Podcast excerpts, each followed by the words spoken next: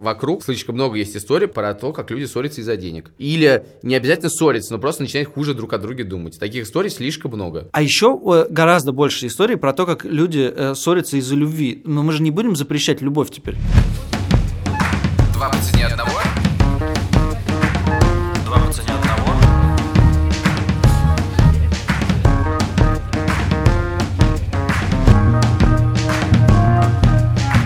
Привет, это подкаст «Два по цене одного». Нас тут двое, меня зовут Илья Красильщик, я издатель «Медузы». А я Саша Поливанов, заместитель главного редактора того же издания. Сегодня мы обсуждаем э, не как э, тратить деньги, а откуда их брать и у кого вы брать в долг, у друзей или у банка. Поехали. Поехали. У меня к тебе вопрос. Ты должен сейчас кому-нибудь денег? Да, давайте сразу full disclosure. Я должен денег одному своему другу и э, банку, у которого у меня ипотека.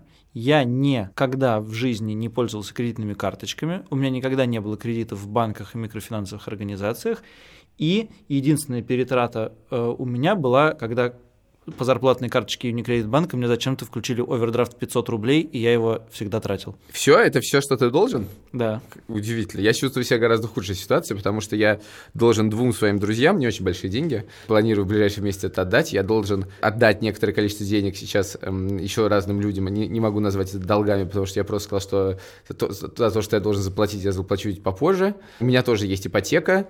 Когда-то мы с моей женой Катей платили ипотеку за... Не ипотеку, платили автокредит.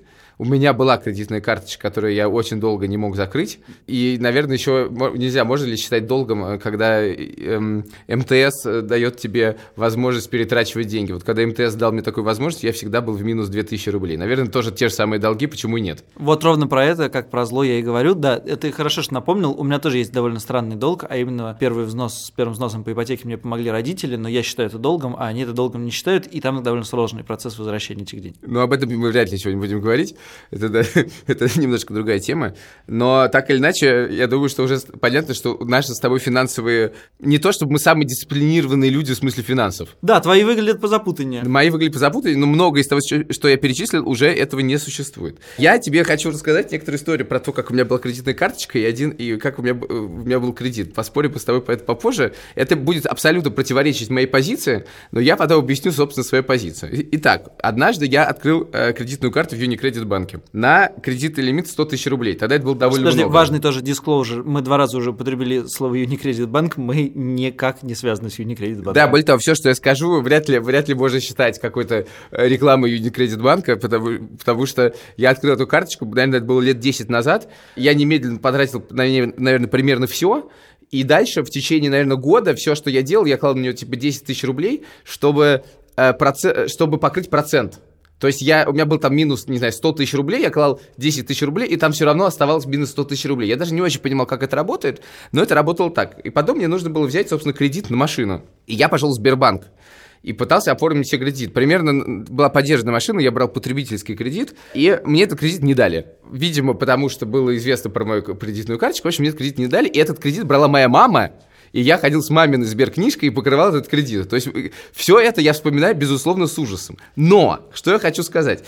Я лично никогда в жизни, я точно знаю про себя, никогда в жизни не буду делать себе кредитные карты. Я знаю, что это такое, я знаю, что я финансово абсолютно в этом смысле недисциплинированный человек, но я понимаю, что для многих людей, которые умеют обращаться с финансами, это может быть э, удобным инструментом, который можно использовать в разных случаях. Например, это случай, когда ты ездишь за границу, и ты, например, берешь машину, и для, для того, чтобы взять машину, тебе нужно оставить довольно гигантский депозит. Довольно гигантский, это как? Ну, это прям много. Например, вот мы сейчас ездили в Марокко, там надо было брать машину, мы взяли машину на, кажется, 10 дней, и депозит был там под 2000 евро. Это действительно большой депозит. Если ты делаешь это по кредитной карте, то ты за эти деньги никак не платишь, потому что деньги не тратятся, там нет никакого процента. И, в общем-то, кредитные карты для этого существуют, и, в принципе, вообще расчет всех... Подожди, э, подожди, стой. А ты вот сказал, что у тебя нет кредитных карт, ты-то как это сделал, если тебе нужно... Это сделал мой друг. С которым я ездил. И он делает тоже не по кредитной карте. У него просто, в отличие от меня, всегда отложены деньги на карте, чтобы, чтобы эти деньги можно было заморозить. Но никакой радости, да, естественно, когда морозятся твои деньги, не испытываешь. Когда морозятся деньги банка, это не так страшно. То же самое бывает с дорогими гостиницами, когда ты приезжаешь. Я в таких гостиницах сам никогда не селюсь, но бывает, что ты приехал на какую-нибудь конференцию, туда приехал, тебя селят в какую-то гостиницу, а это дорогая гостиница, и тебе говорят, да-да-да, все оплачено, просто нужен небольшой депозит, всего лишь 600 долларов за три дня, пожалуйста, предъявите карточку. Вот для этого, например, существуют кредитные карты. И это одна вещь. Другая вещь, что если правильно пользоваться кредитными картами, то это способ сделать так, чтобы твои деньги лучше работали. Когда у тебя там есть, э, как это называется, не овердрафт, а процент на остаток, когда тебе приходят деньги, процент на остаток, и у тебя есть беспроцентный кредит на карте, если с этим правильно играть, то ты можешь быть в плюсе. Но этим могут пользоваться только невероятно дисциплинированные люди. Ты сразу наговорил много всего, мне хочется тебе как-то начать э, возражать, задавать дополнительные вопросы. Давай я все-таки начну это делать. Давай. Мне кажется, что вот эта штука про финансовую дисциплину, она ключевая в каком смысле? В смысле отношения к миру, вообще наших, наше с тобой отношение к миру. Для тебя кажется, и как я понял из этого разговора, ощущение свободы приходит в тот момент, когда ты можешь легко заплатить вот эти, то, вот эти вот э, штуку в гостинице или за, за машину, ты получаешь дополнительное удобство. А для меня кредитная карточка синоним не свободы, потому что у меня появляется новая головная боль. Мне нужно постоянно думать о том, что там происходит с этой картой и заботиться о ней. Да? Для меня ощущение свободы – это как можно большее отсутствие ненужных, раздражающих меня вопросов. И ради этого я готов жертвовать э, некоторыми благами. Действительно, получить машину, значит, ничего за это не заплатив и не жертвуя своими деньгами, это какое-то это благо. Но как только я представляю, какое количество проблем может с этим возникнуть, я думаю, нет, слушайте, лучше не надо никакой кредитной карточки.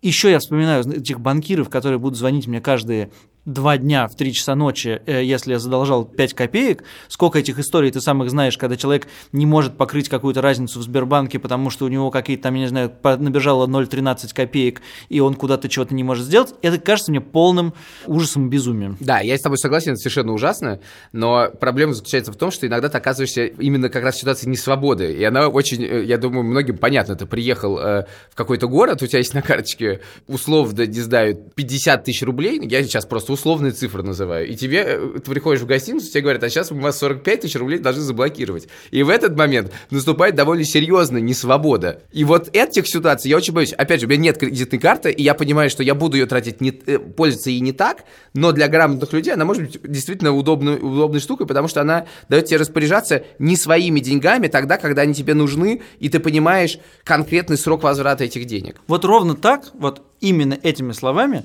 люди объясняют, почему нужно играть на Форексе. Потому что ты можешь у брокера взять плечо, не свои деньги, и э, с помощью этого плеча выиграть на разнице курсов валют много денег. На самом деле, если ты начинаешь использовать чужие деньги для приобретения благ, мне не кажется, что это разумное, разумное потребление. Значит, смотри, мне очень нравится тезис о том, что долги бывают хорошими и плохими, и когда ты берешь хороший долг, чем отличается от плохого? Тем, что когда ты берешь хороший долг, ты берешь его подо что-то, что потом растет в цене.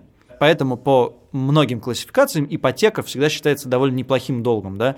Ты берешь сейчас кредит на покупку квартиры, а через 20 лет ты ее продашь дороже.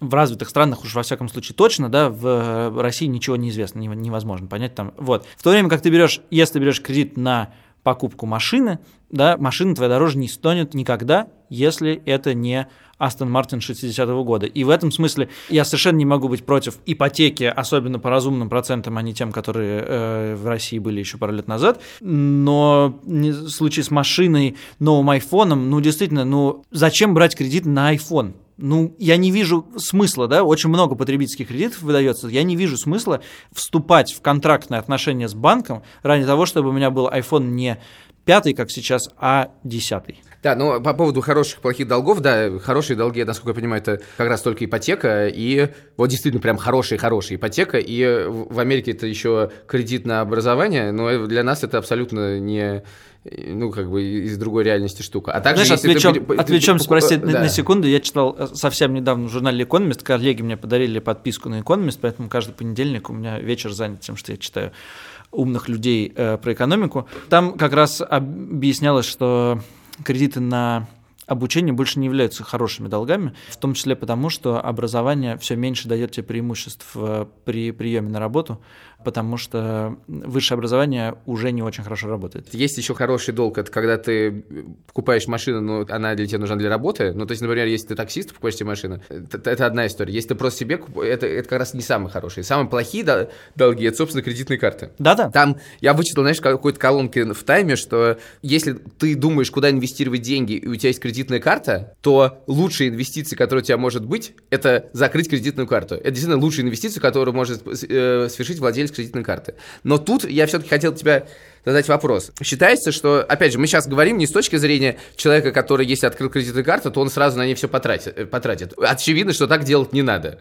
Как бы никому нельзя посоветовать потратить все деньги на кредитную карту в клубе. Это, ну, плохо. Это как бы ни к чему хорошему тебя не заведет. Но ты можешь себе представить э, какие-то траты для себя, на которые ты готов потратить, ну, в смысле, что-то, что считается, например, что по, по по кредитке, если у тебя она есть, на- надо покупать только то, что, что ты понимаешь, что тебе жизненно необходимо. Но как ты понимаешь, слово жизненно необходимо довольно растяжимое понятие.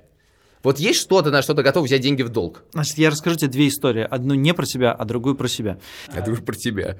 Первая история такая. Знаешь ли ты, на чем э, сделал состояние ныне сенатора Дагестана Сулейман Керимов? Он провернул довольно хитрую операцию, а именно такую. Он брал в Сбербанке деньги в долг. В нашем случае это на кредитную карточку, только он брал их миллиардами. И покупал на это акции Газпрома и Сбербанка. Потом давал их в залог для нового кредита, покупал еще.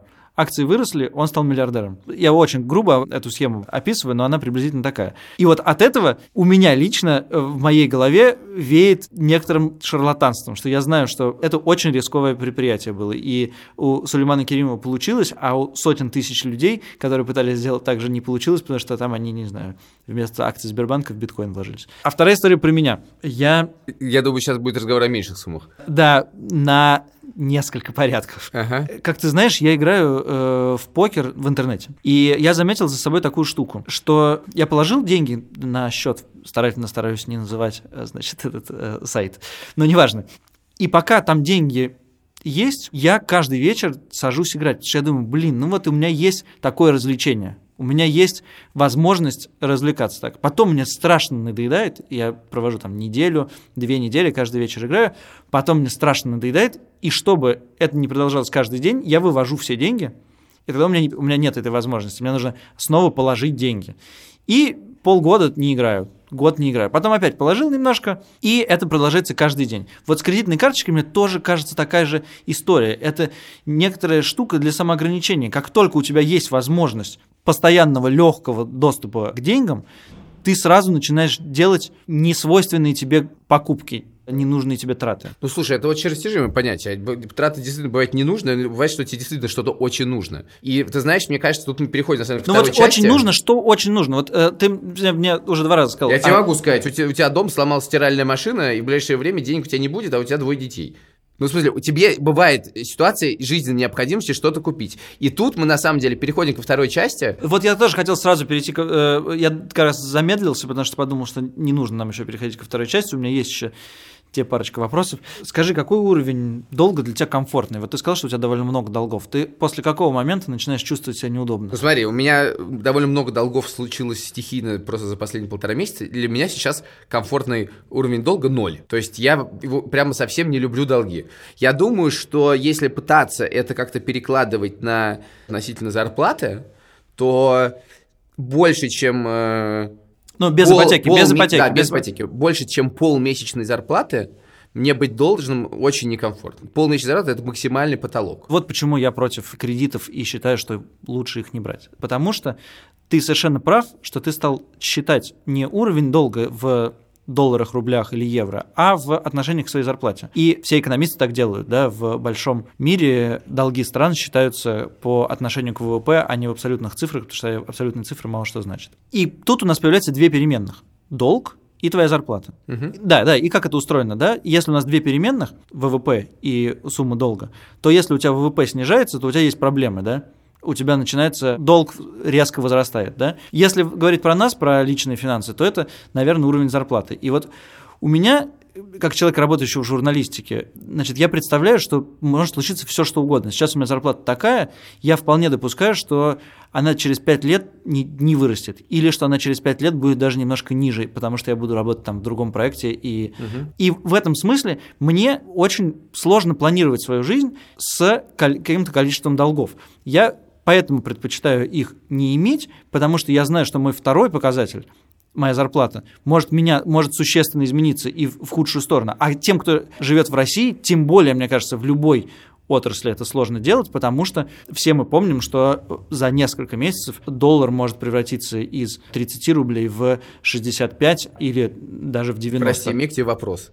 Ты сейчас фактически говоришь, что любые долги, есть такая вообще тоже распространенная экономическая позиция, насколько я понимаю, любые долги – это зло. Нет, конечно, я считаю, что долг, доступность кредита, то, что началось в 19 веке, когда начались, начали выдавать кредиты э, более ну, широкому кругу лиц, это, конечно, благо, да, благодаря этому много чего произошло. Мне кажется, что, тем не менее, и бизнес, и свое личное состояние можно совершенно спокойно построить без долгов. И тому есть в бизнес-мире обычно приводят пример двух довольно великих бизнесменов. Все они недавно умерли. Это Ингвар Кампрат, который никогда не брал кредиты и сумел выстроить Глава Икею. Да. Выстроить, не просто выстроить Икею, а сумел выстроить огромную совершенно корпорацию с а, оборотами в десятки миллиардов евро, которая работает по всему миру, у которой, что забавно, есть собственный банк, который выдает кредиты на покупку икейской мебели.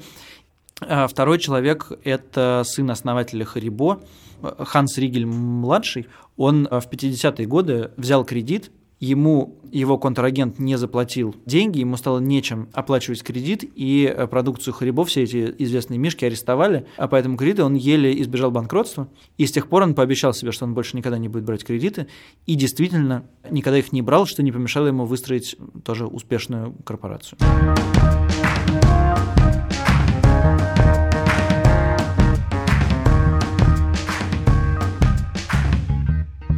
Ну хорошо, ладно, это все красиво, но все-таки давайте давай будем честны друг с другом. Ни ты, ни я, ни Ингвар Кампрат, и даже не Ханс Ригель-младший.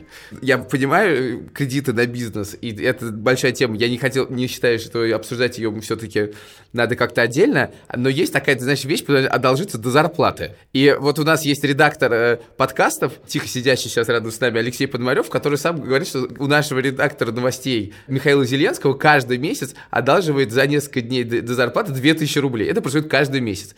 Я уж, э, э, прости, что раскрываю секреты, знаю, что ты э, тоже большой мастер одолжиться до зарплаты. И это как бы долги, которые, очевидно, очень плохие. Не в том смысле, ты по ним не платишь проценты, безусловно, потому что, и, конечно, и слава богу, не делаешь это по кредитной карте, но это долги, которые совершенно, если смотреть на это с экономической точки зрения, то они лишены смысла. Подожди, подожди. То есть вот ты сказал, слава богу, что я не делаю это по кредитной карте. То есть ты согласен, что лучше взять у друзей, чем у... Я, я скажем так, я, у банка. Я, поскольку я начал с того, что кредитная карта хороша для тех, у кого есть финансовая дисциплина. Если у человека есть финансовая дисциплина... Понимаешь, я не понимаю, что такое у человека есть финансовая дисциплина. Человек, как только получает деньги, как бы невозможно заранее сказать, есть у человека финансовая дисциплина или нет. Потому что как только он получает деньги, вот ты как бы получишь миллион долларов, есть у тебя финансовая дисциплина или нет. Вполне возможно, что она в этот момент появится. Или наоборот. Ты все пытаешься в миллион долларов уйти. Я сейчас, да нет, я, я просто, пытаюсь я просто говорю тебе, что на более что маленькие это, суммы. Что это гипотетическое понятие финансовой дисциплины. Я не понимаю, что такое человек с финансовой дисциплиной. Я не видел вот ни одного вокруг человека с э, финансовой да, дисциплиной. Да, это главная проблема финансовой дисциплины, что ее практически ни у кого нет. Тогда о чем Примерно мы говорим? так же происходит Тогда... со знанием географии. Можно знать географию, но, к сожалению, ее не знает никто практически в мире. Я знаю. Послушай, послушай, минуту послушай. Да.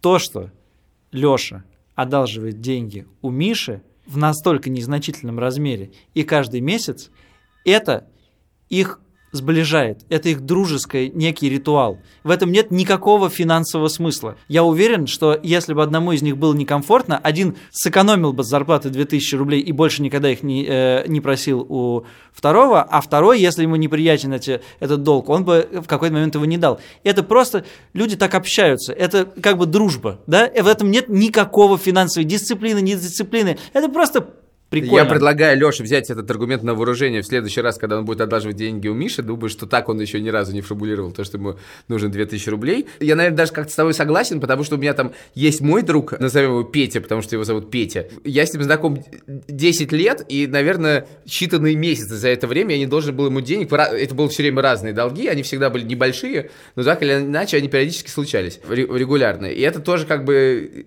Есть люди, с которыми у тебя могут возникнуть такие ощущения, отношения, Подожди, подожди, ты задал мне вопрос про стиральную машину. Повтори его. я задал тебе вопрос про стиральную машину. Я считаю, что можно сколько угодно говорить про то, что долги это плохо, это все абстракция. Есть суровая реальность. Суровая реальность такая. У тебя нету денег, в, у тебя зарплата через две недели, или, например, у тебя нет зарплаты, а ты получаешь периодически где-то деньги в разных местах, и они будут не скоро, и тут у тебя дома сломалась стиральная машина. И, конечно, ты можешь стирать все руками, если что. То есть я, я сейчас говорю про вопрос необходимости этой вещи. Но у тебя есть двое детей. И у тебя много вещей, которые нужно стирать. Значит, что так. делать? В описанной тобой ситуации я точно знаю, что я совершенно определенным образом даже не подумаю пойти в банк, встать в очередь и начать занимать деньги по потребительскому кредиту, или я не пойду в магазин и не буду там торчать, значит, с паспортом и занимать тоже этот потребительский кредит несчастный. Нет, я пойду к тебе и спрошу меня, Илюх, слушай, у меня сломалась стиральная машина, дай мне 300 евро до зарплаты, я э, тебе через 15 дней верну. Это гораздо удобнее. Даже несмотря на то, что как бы все эти банки говорят, что вот там, значит, без комиссии, без процентов. Нет, я знаю, у нас с тобой есть отношения, Потом я приду к тебе с этими э, возвращать деньги, принесу тебе бутылку, мы с тобой прекрасно разопьем, и это будет какой-то прекрасный дружеский шаг. Мы друг друга выручили. Ты же, э, я не знаю, когда просишь э, меня посидеть со своими детьми, ты же не думаешь, ой, нет, это как-то ему сложно, давай я лучше позову какую-нибудь няню, заплачу ей семь с половиной, там, я не знаю, чего-нибудь, не знаю, сколько в цифрах, я всегда плох.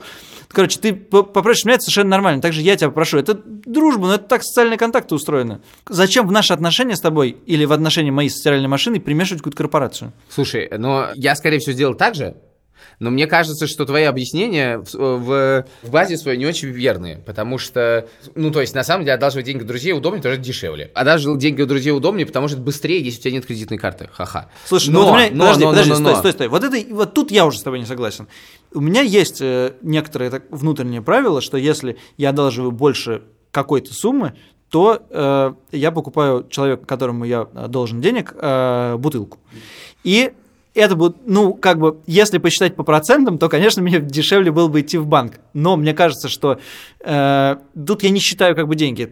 Это не очень важно. 7,5%, 9%, там, 3%. Неважно. Мне, э, мне важно, чтобы у нас с тобой а, хорошие отношения остались. Да, в твоей банке проценты считаются алкоголем, алкогольными процентами, кажется.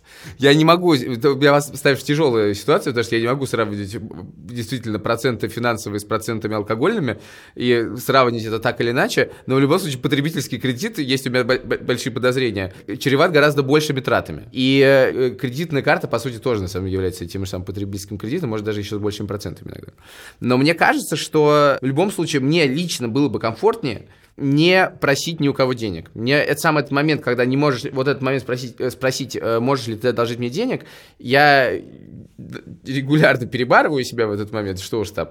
Но мне кажется этот момент некомфортным. И во многом я думаю, что опасность кредитных карт Тут я скажу уже против себя. Опасность кредитной карты заключается в том, что когда тебе не надо никого ни о чем спрашивать, то, конечно, взять эти деньги гораздо проще. Потом есть еще несколько проблем. Во-первых, может быть проблема, что ты пришел к другу, а у него денег нет. И это неприятный момент. И тебе придется идти к следующему другу. Это усложнение. И усложнение, на самом деле, вот ты говоришь, что это все такая вот дружба, помощь друг другу, а вот когда ты пришел, а денег нет, но это не- немножечко не так работает. С одной стороны. С другой стороны, бывает момент, когда ты одолжил у какого-нибудь друга, и вдруг ему очень сильно потребовались деньги, и он просит тебя вернуть, а у тебя этих денег нет. И я чего боюсь? Мне кажется, что опасность залететь на некоторые проценты банку, но опять же, если ты не, не должен три своих зарплаты, не должен гигантские какие-то суммы, а должен какие-то ограниченные вещи, которые действительно ты можешь оценивать, как ты этот риск, лучше в этот момент прийти к друзьям, чем прийти к одному другу, чтобы переодолжить у другого друга, и дальше это чревато просто поломкой дружбы, что гораздо хуже, чем э, увеличение долга к банку. Еще раз тебе говорю, что мой аргумент не коммерческий, не в процентах дело, а в том, что мне приятнее общаться с тобой, чем с любой операционисткой Так я тебе о том и говорю. Я так тебе о том говорю, что, ну, я надеюсь, что у нас такого никогда не случится, но мне кажется, опасность, что из-за денег друзья поругаются, это опасность всегда есть в момент возникновения финансовых отношений. Гораздо хуже, чем опасность задолжать побольше денег Слушай, ну банку. ты же сам себе противоречишь. Ты говоришь, что вот у тебя есть друг Петя, с которым вы знакомы больше 10 лет, которому ты был, должен был деньги весь, э, Может, весь период этих ненавидит. отношений.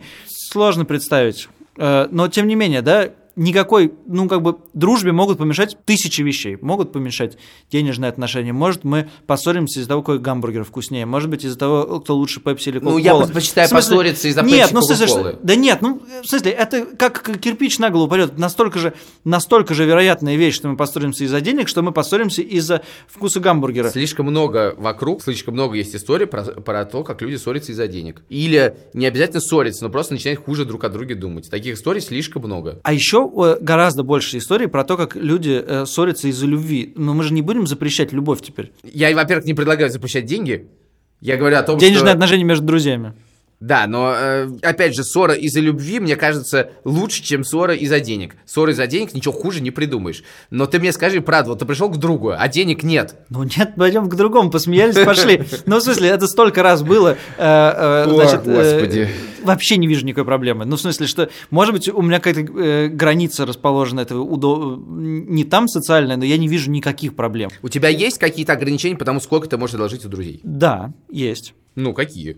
Ограничения такие. На самом деле, поскольку я одалживаю деньги у друзей, чье финансовое состояние более-менее представляю, то у меня это зависит от того, А ты размер зарплаты твоих друзей? Ну, э, нет, от э, уровня благосостояния. Я понимаю, что одних я могу занять чуть-чуть, а у других чуть больше для того, чтобы сохранить уровень их комфорта. Ведь в долгах что важно, что как бы я... То есть про- ты я- заботишься о тех, у кого одалживаешь? Ну, потому что это социальные отношения, я тебе объясняю, что это довольно важная, как бы, Нет, ну, важная погоди. часть нашей дружбы. То есть я понимаю, что если там я у тебя попрошу э, 10 тысяч рублей, то для тебя это будет довольно комфортный уровень. Но если попрошу у тебя 50 тысяч, то, наверное, ты задумаешься, и тебе будет как-то сложно мне Стоп, сказать. стоп, Поэтому стоп. 50 Это тысяч я у тебя, опасно. Это 50 о- тысяч я тебе это- не, э, ты у тебя не попрошу. по очень опасному пути. У тебя, предположим, что у тебя есть друг, у- который миллионер.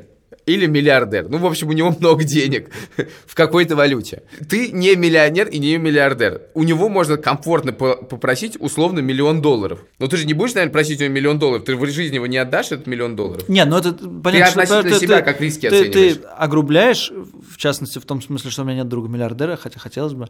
Первое, что я хотел тебе сказать, что действительно я пытаюсь как бы со- соразмерять уровень своих запросов с возможностями моего контрагента. А второе, ну да, я стараюсь действительно не занимать больше, чем половину месячной зарплаты, наверное, где-то у тебя в, в том же районе. То есть мы одинаково про это думаем. Да, да. Да, но это почти похоже на... Ну, не, на самом деле не очень похоже, я пытаюсь выдать желаемое за действительное, но так или иначе есть более-менее общее мнение, что если у тебя, например, есть кредитная карта, то есть это вопрос, опять же, сколько ты можешь одолжить, а вообще кредитная карта тоже задумана таким образом, что тебе не дадут ее на сумму сильно больше, чем зарплата. К сожалению, их так дают, но это глубоко неправильно. Слушай, по кредитным картам еще одну вещь скажу, что меня Да, я договорю все-таки. Так вот, все-таки по кредитным картам, э, вообще, если оно у тебя есть, больше, чем 30% лимита, который у тебя есть, выбирать не надо. Вот если ты выбираешь меньше 30% лимита, то ты, в общем-то, в порядке. Если ты выбираешь больше, это очень опасно. Меня поразило уровень процентных ставок по кредитам а, по картам. Я был убежден абсолютно до подготовки к этому подкасту, что в Америке эти переплаты составляют какие-то мизерные проценты, на самом деле больше 10% даже в Америке. Это, Значительно больше э, 10%. значительно больше 10%. Я точно не, не, не помню как конкретных сумм средней, но это очень огромное... это, 15-20%. э. 15-20%. Я смотрел тоже. 15-20% это И огромное. это в Америке в долларах, да. Огромная сумма, да. Это, это меня поразило. В рублях они еще больше. Я еще хотел сказать одну вещь.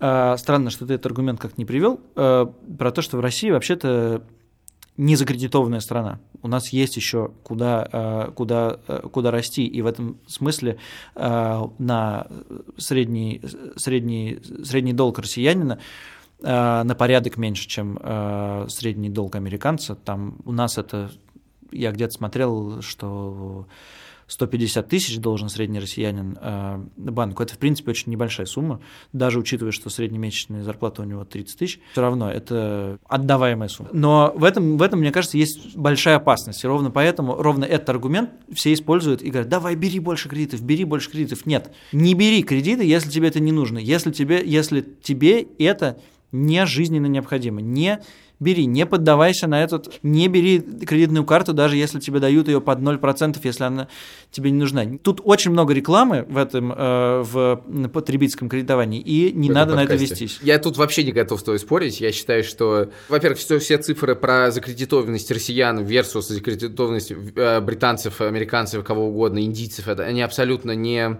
Они, это очень лукавые цифры, потому что, во-первых, что это за кредиты, на что они даны, под какие они проценты даны, какие зарплаты у этих людей, которые их брали. Это, мне кажется, все очень, э, очень гораздо более сложная вещь, чем... э, То есть там э, по каждой стране есть некоторая средняя цифра, и эта средняя цифра, на самом деле, мне кажется, ничего не значит.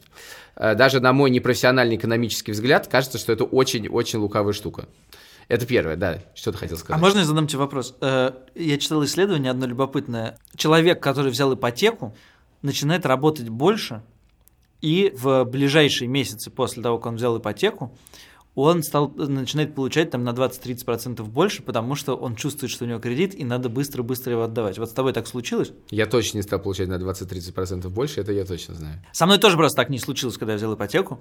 Э, Может быть, мы с тобой какие-то неправильные люди, и надо брать долги, чтобы, э, чтобы стимулировать свой рост э, доходов, что-нибудь такое. Давай просто повысим друг зарплату. Если бы Нет, это было это в моей власти, шутка. я Мы не бы... сделаем этого. Мы точно это не сделаем. В любом случае, о чем я кредит. хотел с тобой согласиться, что в России вообще обсуждать кредиты, это, конечно, очень этически сложная тема, потому что Россия ужасно финансово необразованная. Я уже даже не говорю про финансово грамотная, просто финансово необразованная страна, в стране, где расцветают микрокредиты, что безусловное зло абсолютно, и, и грабеж средь бела дня, опаснейшая штука. Действительно, лучше всем говорить, не берите, не берите кредиты, чем берите кредиты. Но если вы А вот- знаете, как вот- с этим делать, вот- может быть, что-то и придумать. Вот почему люди берут микрокредиты? Потому что они не умеют общаться друг с другом. Потому что они не могут подойти к своему другу и сказать, слышь, одолжи мне 300 рублей до зарплаты. Ох, Просто боюсь, боюсь, что люди, сейчас- общайтесь друг с другом. Боюсь, боюсь, что сейчас ты опасное заговорил, потому что боюсь, что многие люди, которые берут микрокредиты, им просто либо не у кого должить, либо у тех, кто с ними рядом, тоже микрокредиты. Я думаю, что это совсем другая тема, и о ней мы говорить не будем. А о том, что мы хотели поговорить, мы уже поговорили. Давай, Люк, поговорим еще об одной вещи, связанной с кредитами. Это то, что называется алкогольный кредит. Когда ты идешь, э, там, я не знаю, в бар, и тебе вдруг захотелось всех угостить, ты начинаешь э, заливать стол, все прекрасно проводят время, потом ты утром просыпаешься, смотришь, э, сколько ты потратил, и э, находишься в ужасе. Вот мне кажется, что если у тебя есть в этот момент кредитная карточка, то, в общем, ты попал. Поскольку барьер очень низкий, поскольку барьер как бы еще и на- наложен на алкоголь, да, то есть все-таки, когда ты идешь за, э, за кредитом в банк или когда ты идешь за кредитом там, к своим друзьям, ты, как правило, это делаешь в состоянии трезвости. А это получается, ты как бы в состоянии измененного сознания вступаешь в взаимоотношения с банком. И это дико опасно. Система трезвая, а ты пьяный. Конечно, система тебя э, обманет. Слушай, но э, есть у нас один общий друг, который, который недавно, ему как раз надо было заплатить за ипотеку, он снял денег, а потом пошел в бар и решил за всех заплатить, э, выпив некоторое количество. Не будем называть тут имена, но есть такой человек. Э, Слава богу, не обанкротился. Но э, мне кажется, мы с тобой уже поняли, что нам с тобой кредитную карту брать нельзя ни в коем случае. Тут нет никаких вопросов. Но люди, ты просто, мне кажется, исходишь из того, что все могут в алкоголическом угаре заплатить по кредитной карте. Некоторые в этот угар не попадают. Некоторые относятся к этому немножко по-другому. Некоторые не пьют. Некоторые пьют, но не берут с собой кредитную карту. Ты все Да, говоришь о, о каких-то, о каких-то гипотетических людях, которые, у которых есть финансовое сознание, э, которых мы с тобой никогда не видели. Э, Я, знаешь, тут просто, я, можно я попрошу доказательства наших слушателей, наверное, никогда не будут, если вы считаете, что есть, э, существуют люди, которые не могут бездумно потратить деньги, напишите нам, пожалуйста, по адресу подкаст собакамедуза.io и расскажите, как вы тратите деньги. Потому что я просто хочу э, доказать Саше, что не все люди тратят деньги, как мы. И не, мы не являемся, мы, может, являемся чем-то средним арифметическим, но мы далеко не являемся всеми людьми на свете. И можно к деньгам относиться немножко по-другому. Что нам, всем с тобой брать кредиты в банках? Что делать-то? Нет, я думаю, что сначала надо починить что-то в консерватории, то есть в собственной голове, а потом, если мы это починим в собственной голове, то тогда можно поговорить про кредиты в банке для самих себя. А пока что нам с тобой они, конечно, противопоказаны. Это за все хорошее против всего плохого.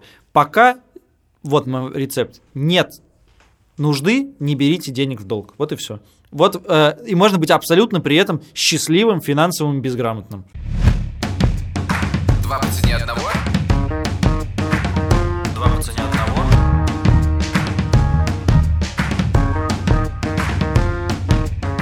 Ну что, это был подкаст «Два по цене одного». Его вели Илья Красильщик. И Саша Поливанов. Ставьте нам оценки в приложении Apple Podcasts. Это поможет э, нам найти новых слушателей. Слушайте нас на «Медузе» каждую неделю. И до встречи через 7 дней. И не берите деньги в долг.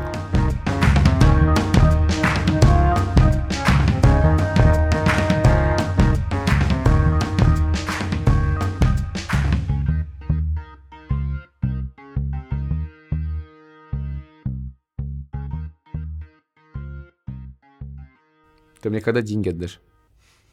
Сколько я тебе должен? Сейчас нисколько. Че ты Ну, борзеешь? скоро зарплата. У тебя есть деньги? У меня все в порядке. Можно я тебе должу тогда?